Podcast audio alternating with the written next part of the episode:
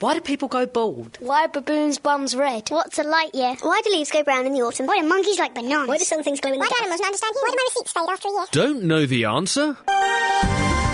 Ask the Naked Scientists. Hello and welcome to this week's Ask the Naked Scientists with me, Sue Marchant, Dave Ansell, and Chris Smith.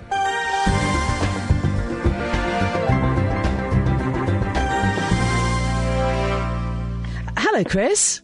Ah, Sue, hi. Ah, there we found you then. on, your, on your holes.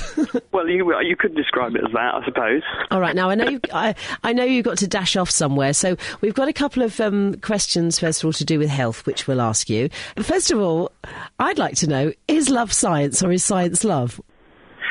Mm, well, uh, my love of science is unrequited, but, but uh, it's, it's very difficult to answer that question because it's an emotion, and there's no obvious way to model an emotion apart from to ask people about it. But what we do know about love is that people say that it's an attraction between two people, and, and that people actually suffer physical symptoms when they're away from each other, and they get benefit from being together.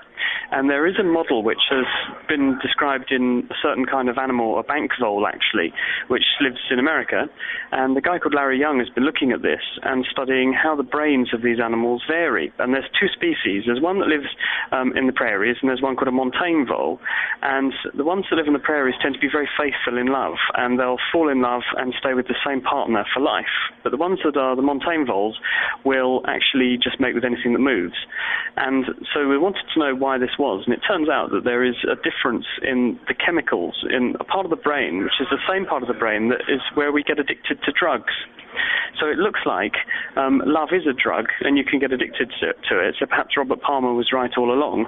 But what was really elegant about the study these researchers did is that they found the chemical. It's called AVP or arginine vasopressin, and they found that if they injected it into the brain of the uh, um, vole that mates with anything, then they can turn this rather loose and, and um, fast and loose vole into a faithful vole.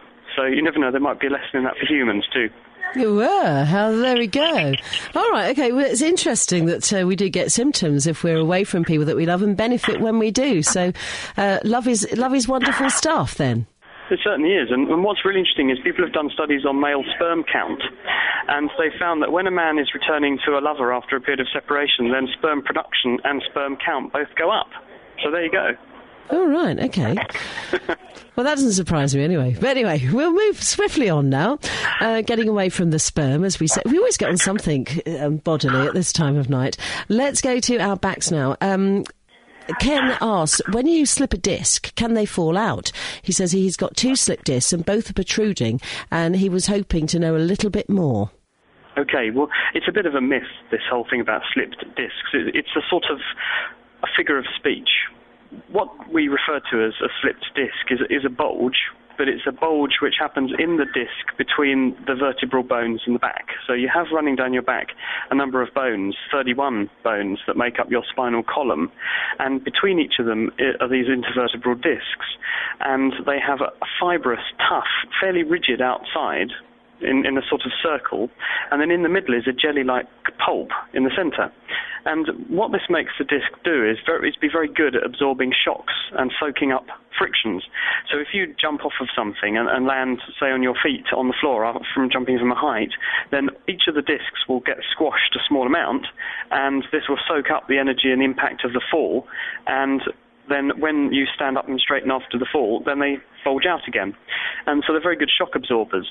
But because they are absorbing shocks all the time, they can weaken, and you can get thinning of this annulus, the circle of fibrous material around the outside, which contains the jelly-like material, and it can eventually herniate or bulge in, in one point of weakness. And where this often happens is in the backbone, there is a, a recess or a small gap where the nerves coming out of the spinal cord run out and into the body. They form spinal nerves that then run to each part of the body. And this is a point of weakness between the bones. And if the disc bulges into that hole or that recess, it can then trap the nerve against the bone and press on it. And this can cause the nerve to dysfunction or stop working properly so you can get numbness. But when it's just beginning to happen, it can also wind the nerve up, especially the pain fibers, and you start to feel intense pain. And because it's pressing on nerves that supply a discrete part of the body surface, the pain that you feel tends to be what's called referred pain, or you feel the pain or experience the pain in the part of the body that that nerve supplies, which is why with sciatica, which is a classic example of a, of a disc problem, the pain is often referred down the back of the patient's leg, and they'll say they feel like they've got electricity running up and down the back of the leg, and that's because that's the distribution, the part of the body supplied by the sciatic nerve. So it's a bit of a myth to say discs slip around and fall out. Uh, normally, it's very, very common actually getting disc problems, but normally with anti-inflammatories and rest, then the problem goes away. In very serious circumstances, or where there's actually neurology, you can see that it's affecting the function of nerves quite seriously surgeons can sometimes go in and operate, and they do a laminectomy. They open up the space in the bone to decompress the nerve, and this can be very effective as a way of treating the problem, and, and people get enormous relief very quickly through that procedure. Right. Okay. I'm sure that's helped Ken. So uh, some uh, some rest for him.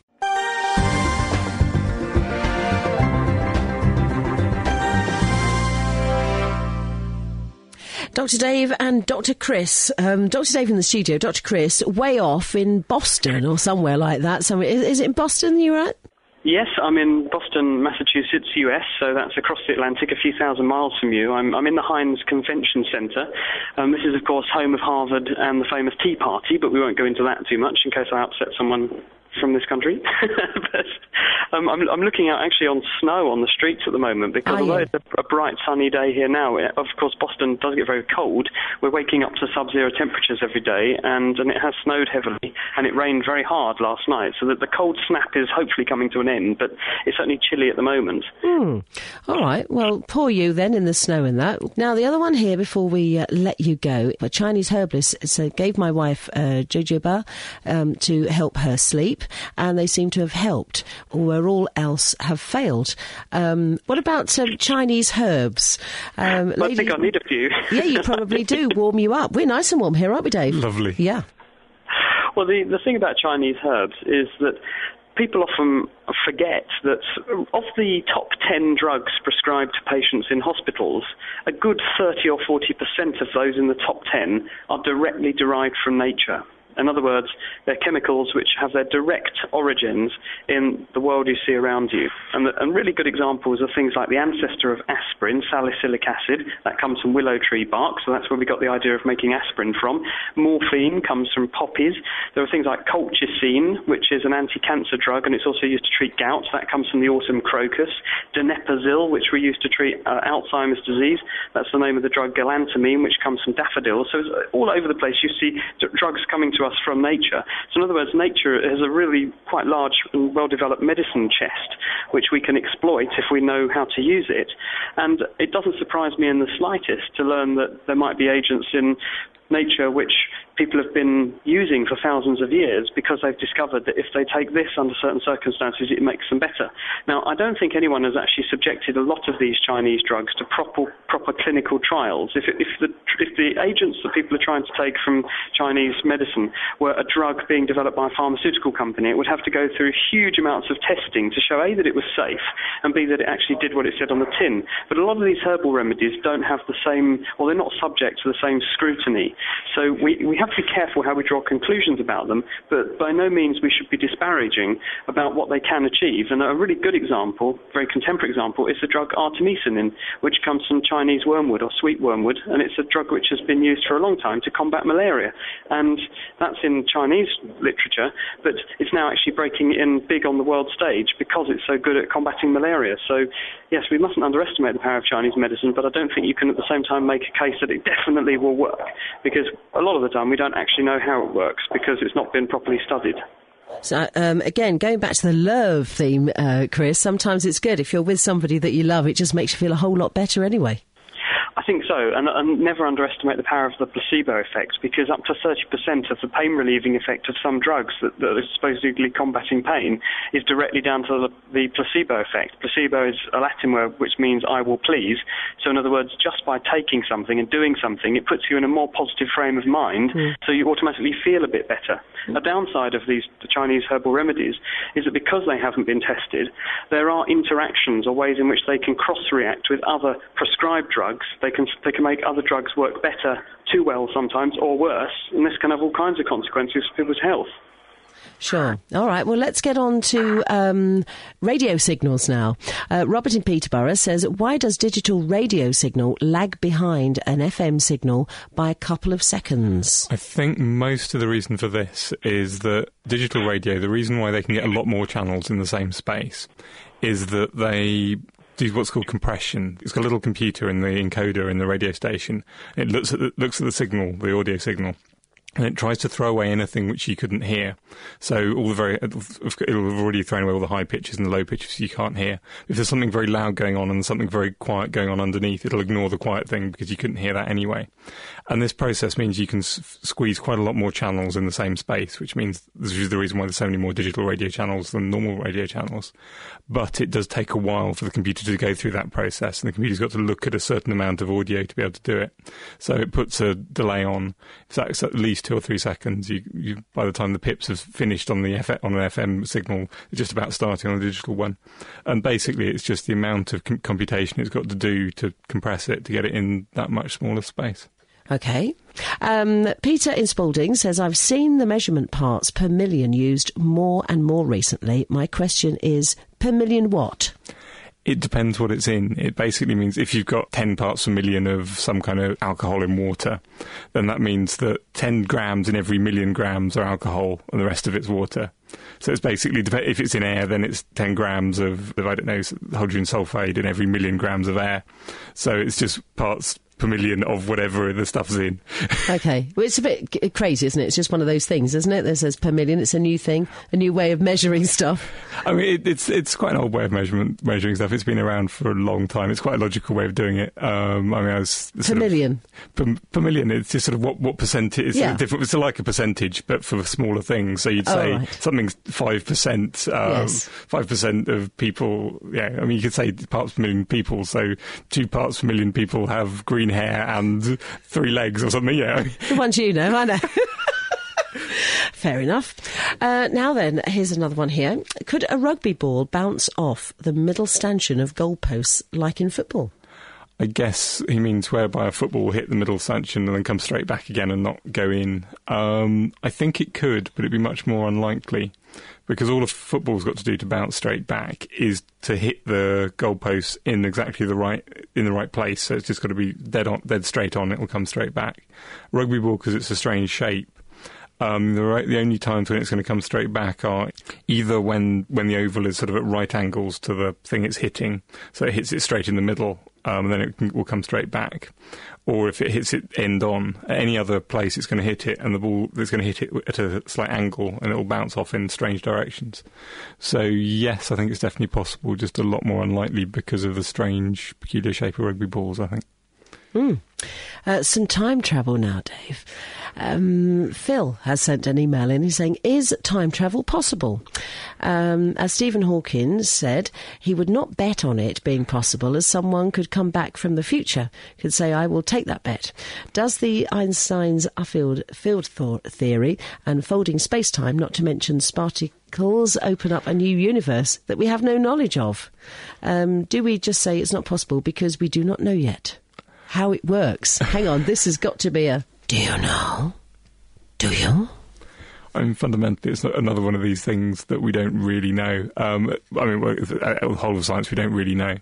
Um, but according to the equations which seem to work at the moment, um, the only way you could possibly go back in time would be going faster than the speed of light. But in order to do, but to do that is impossible. Um, and there are a couple of other people who've come up with some, crazy schemes. So in, w- where, in a way in which you could go faster than the, sp- uh, you could go back in time, and it would involve bending space hugely and somehow joining it back up with some space in the past, and then you could get you go through a hole, you'd end up back in time. Um, I mean, the fact that we haven't met lots of people coming back from the future probably means it's not very easy because otherwise you'd have tourists everywhere and it'd be a rhyme. Excellent. Yeah, I suppose we would. um, so, I mean, that's one evidence that it's the reason why it's relatively unlikely, not necessarily impossible. Um, there have been a couple of people thinking it could conceivably be possible, but there's definitely no evidence for it actually happening, and it would definitely confuse the way the universe works quite a lot. It's not to say that we understand necessarily understand the universe perfectly, but it doesn't really agree with the way with the, our understanding of the universe at the moment. All right, okay. So time travel, then no, but you never know. It might just happen in one way or another. Indeed. So we don't know, then, do we? Well, I mean, we don't know anything. I mean, to be honest, if I pick up this pen and let go of it, I don't know if it's going to hit the floor. But it, it might not. It might fly upwards, but odds are it's going to hit the floor. I just love that. You see, he just admitted then we don't know anything. But we do, we do, we can be pretty sure about things. Really, really, really, really quite sure. We know that in the last million times it's always hit the ground, so odds are the next time it will do. All right, Mary is on the line. Hello, Mary. Hello there. How are Hello. you? Now, I wondered if you have a blood transfusion, um, do you get anything of the other person's DNA, or does yours stay true to it? Uh, and how is it kept separate? Okay, um, DNA is locked up inside every one of your cells. It's basically like an instruction manual on how to build you, and it's sort of got templates for all the sort of building blocks, all the proteins inside your body, and how they all go together. Um, and so, when, if you get a blood transfusion, which includes cells, there will be DNA in those cells, although none, not in the red blood cells, because um, all, the, all the DNA is locked up in something called the nucleus, which is a little lump inside the cell, um, basically there to store the DNA. Um, but in red blood cells, although they have a nucleus when they're created inside your blood marrow, it sort of it gets ejected. I think so that so they can get they're this sort of strange donut shape, so they have more surface area, so they can absorb more oxygen more easily. Um, and so there won't be any DNA in the red blood cells. There will be some in the white blood cells, which are sort of the defe- the cells designed to attack any invaders and um, part of your immune system. Right. Um, but and and that will just stay inside those cells. It can't get out of the cells. Um, and if it did get out of the cells, it would just get mopped up by things, by sort of parts of your body, probably your own white blood cells, and it would just get absorbed. Um, the only way which it could have an effect on you is, I mean, it could keep producing. If if you have a cell which keeps reproducing, then though that's then the DNA in that then that cell will still have its own DNA, so it will keep reproducing and it will keep there.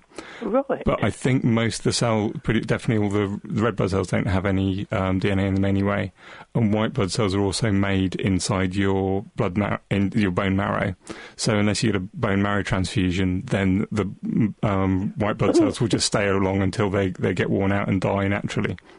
Yes, I just wondered really because you know they seem to be relying more and more on DNA to solve problems of who's done what. Yeah. Um, and so to me, it, it suddenly struck me as rather important. Yes, you're right. If you did get a blood transfusion, um, so some of the DNA in the blood could be from the white blood cells, could conceivably be, um, you could pick up the stuff from the person who gave the transfusion. Yes, you're right. Um, although it wouldn't last for very long.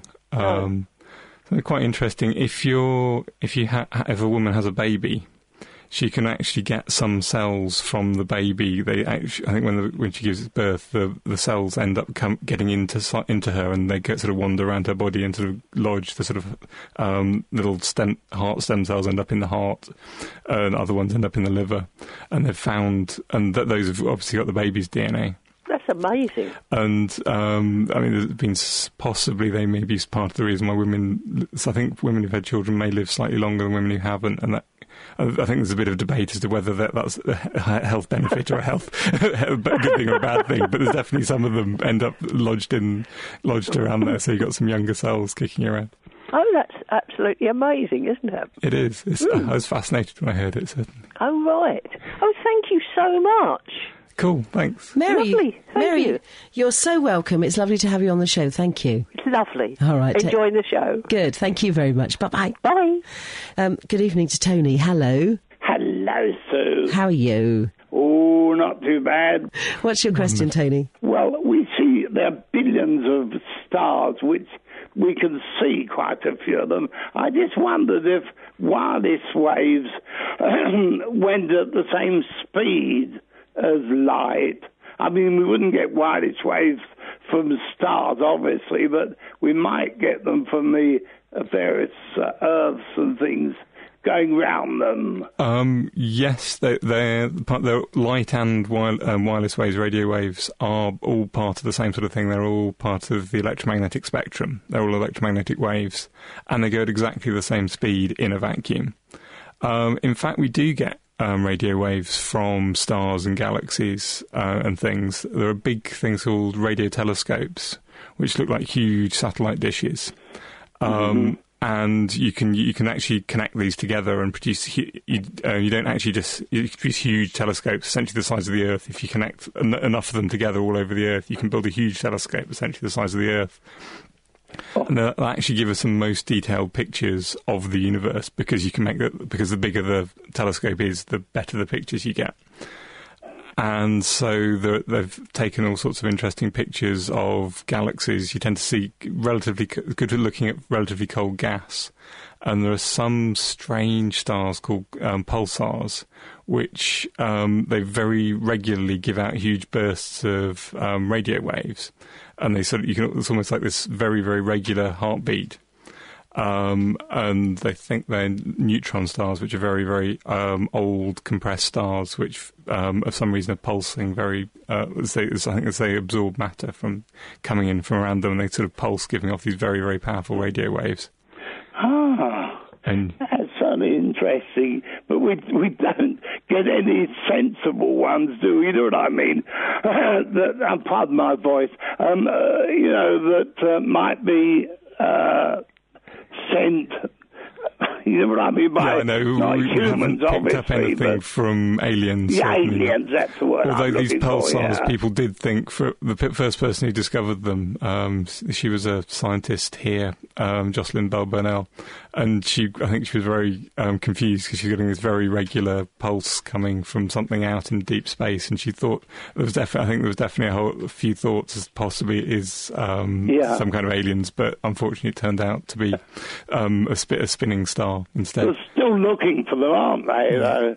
Yeah, there's something called SETI, called the Search for Extraterrestrial Intelligence, which has got a whole lot of radio telescopes pointing out into space, and um, they take take the data in from those. And I think people from the, with their computers at home can um, run a little program in the background to analyze this data and try and find the ali- find alien signals inside it. Wow. How would you say? That's quite something.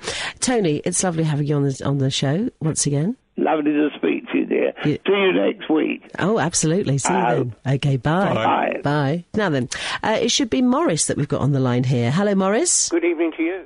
How are you? I'm very well. Jolly good. Now then, what's your question? You're through to Dr. Dave. Now, why is it, and I presume it's not just me, that when you have a dream and you wake up and it's vivid, within seconds it starts to fade, and within minutes it's gone? Yeah, I mean that's definitely an effect. I mean, I find it all the time. You actually dream a lot more than you think you do. Right. Um, because basically your sleep, you get when you first go to sleep, you go into a period of very, very deep sleep, Yeah.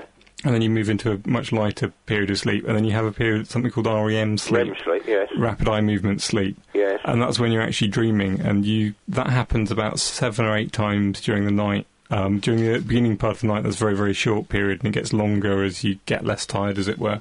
Right. Um, it seems, I think dreaming's supposed to be quite important with how you learn, with learning things and setting down new memories. Um, uh, no one quite really understands what's going on, but I think we do know that if you get someone and wake them up every time they're about to start dreaming for a period, for a period of time, it's very hard for them to learn things. Right. And so it's, it's some something to do with setting down long-term memories and making connections between things. Right. Um, and so it's not really. I mean, my only thing would be that it's not really a real. I don't know the um, the actual sort of chemistry, but biochemistry behind it. Chris would be better for that. But it would, it's not actually a useful thing for you to remember. It's not. because it's essentially you're imagining. It, it's it's your brain. It's sort of a byproduct of your brain doing something else. It's sort of your byproduct of you making memories. So um, if you remembered all, all your dreams as vividly as you remembered your daytime, of what's happening in the daytime, then you would then you'd get you'd um, have all these incredible memories about crazy giant worms coming to attack you in the middle of the night, and you'd forget about what you were supposed to be doing tomorrow.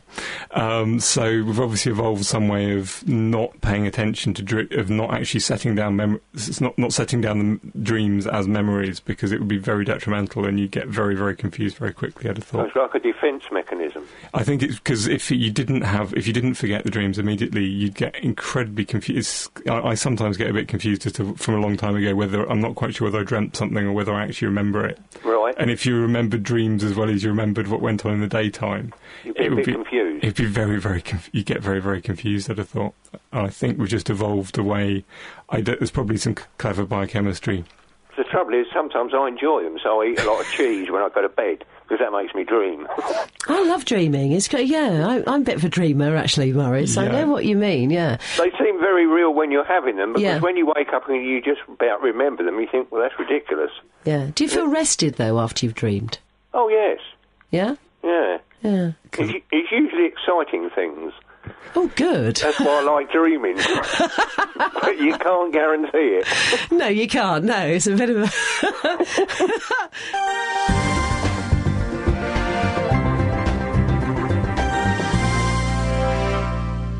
Now, another one here about uh, watches. If an automatic watch winds down and stops often enough, can this have a detrimental effect on its timekeeping ability? If so, why? Um, I'm not sure whether quite what he means by an automatic watch. Ah. Have you not seen an automatic? There are some watches that you can get, um, and uh, it's the movement that actually keeps them wound up. Oh, the, sort of mechanical Yeah. watches, Yeah. and you're, they've Yeah, got yeah, some, it's the movement in your- a very clever mechanism in it, and it, um, you move some weights around, and it and it sort of charges up the spring, it Yeah. winds the spring for you. Um, I don't know. I would doubt it would have any major effect. Um, the only thing, if you leave a mechanism still for a long time, you can get sort of a little bit of a build up of uh, maybe some little bits of deposits on it. Maybe you get a little bit of some plastic in there. Will you get things called plasticizers in plastic, and um, they're, they're, they'll evaporate from the plastic all the time, and maybe they might condense on top of onto the gear wheels. And if you was running all the time, it, they ju- it would just wear off very um, just as it was running. But maybe if it stopped for several years, then it would might build up and, and get a little bit sticky. Um, I don't know anything specific, any specific specific reasons why an automatic watch, that kind of watch, would um, have any problems with that. Um, the more accurate modern watches u- use quartz crystals, which are electronic. I think some of the, um, chi- the, the these kind of watches actually um, charge a, ba- a little battery, and that then is used to um, power the watch. And they use a quartz crystal, which is a little tiny piece of actually quartz. There's a little crystal out of the rock. You can find it in most rocks. Um, and it has a tendency to, and you can make it vibrate, and it will vibrate at a very specific frequency. So um, thousands and thousands of times every second, and you have a little tiny piece of electronics which counts all of those vibrations, and it's very stable with. Um, over time, it will change slightly with temperature, but you can compensate for that slightly. Um, and this is far more accurate than a mechanical watch, so that they can be good for day for days or weeks. Um, you get then get more and more sophisticated watches up to the um, atomic clocks, which are using a similar sort of thing, but vibrations in some in uh, a gas of metal atoms, which can be accurate for billions of years. They'll only lose a second in a billion years, as far as we can tell. You are clever, Dr. Dave.